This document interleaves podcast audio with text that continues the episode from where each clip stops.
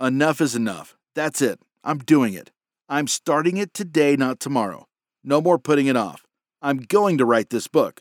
Now, I'll warn you, this will be in no way possible to be a well written book. There will be many spelling errors and mispunctuation, as I am not an author or a writer. But these are some things that I learned later in life that I wish I had learned when I was younger. I hope to encourage you to become a lifelong learner and to build multiple streams of income.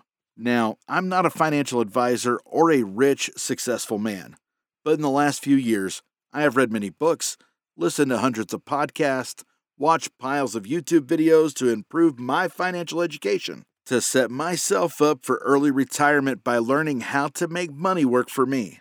I will try to keep this quick, simple, and straight to the point. I want this book to give you a great start to go off and DYOR. Do your research and further your education. These are things I know now I wish I had learnt in school.